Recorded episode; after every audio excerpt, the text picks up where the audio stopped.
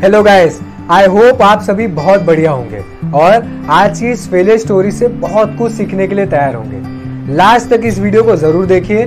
Without any further delay let's get started आज हम लोग बात करेंगे कर्नल सैंडर्स की, जो कि के कैंटिकी फ्राइड चिकन इसके फाउंडर हैं। KFC world second largest food chain है और लगभग तेईस हज़ार आउटलेट हैं जो कि 136 कंट्रीज़ में फैले हुए हैं। के एफ़ सी की नेटवर्थ ऑलमोस्ट 15 बिलियन डॉलर्स की है।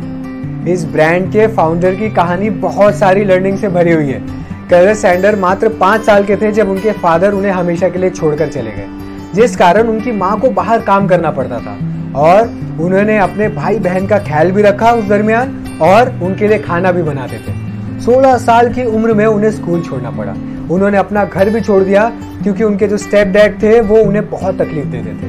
इसके बाद उन्होंने मात्र 17 साल की उम्र में चार जॉब ज्वाइन कर कर छोड़ दी। वहाँ से उन्हें निकाला गया। अठारह के थे, तब शादी की। फिर कुछ दिन बस कंडक्टर बने। फिर आर्मी में भी सर्व किया। लॉ स्कूल से रिजेक्शन लाइफ इंश्योरेंस एजेंट बने, वो भी वर्कआउट नहीं किया।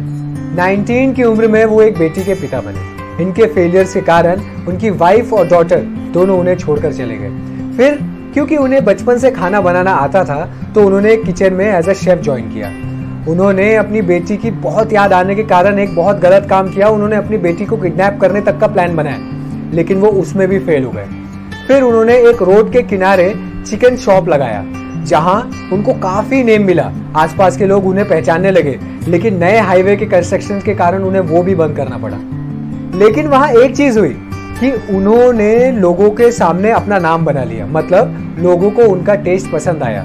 तब वो इस मोटिवेशन को लेकर लगभग 1009 प्लेसेस पर गए, जहाँ पर उन्होंने अपनी रेसिपी को बेचने की कोशिश की। लेकिन फिर भी हर जगह से उन्हें रिजेक्शन मिला। फिर एट द एज ऑफ़ 64 उन्होंने केंटकी फ्राइड चिकन KFC इसकी सबसे पहली फ्रेंचाइजी खोली।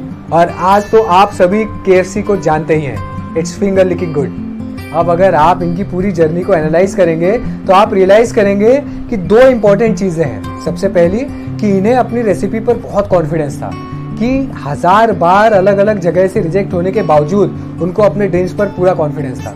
आपको भी अपने ड्रीम्स पर ऐसे ही कॉन्फिडेंस होना चाहिए, तभी आप आगे बढ़ पाएँगे। और दूसरी कि बहुत लोगों की जर्नी बहुत देर से शुरू होती है। जिस उम्र में उन्होंने स्टार्ट किया, उस उम्र में आमतौर पर लोग रिटायर होते हैं। जरा सोचिए कि डोनाल्ड ट्रंप 70 प्लस इयर्स में प्रेसिडेंट बने और दूसरी तरफ़ बैरक ओबामा 55 पर रिटायर भी हो गए।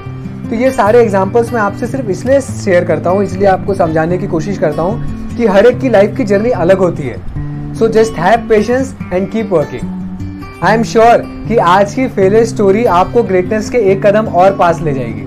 आप मुझे अपने वैल्यूएबल सजेशंस इंस्टाग्राम पर दे सकते हैं और डेली वन मिनट विजडम के लिए टिकटॉक और फेसबुक पर फॉलो करें। तब तक के लिए stay tune and let's make the greatness common